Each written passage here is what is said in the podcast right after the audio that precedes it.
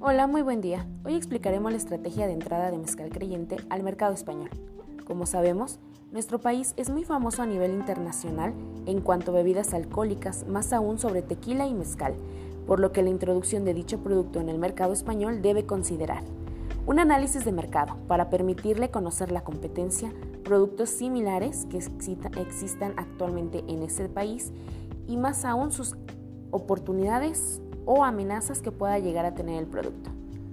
Análisis interno de capacidad, tanto de solvencia para saber si son capaces de controlar el gasto que conlleva el realizar este proceso. Y la producción para saber si son capaces de llevar a cabo la demanda y poder soportarla. Regulaciones legales de introducción, es decir, aranceles, características especiales del producto ya sea etiquetado, envasado, calidad, entre otras.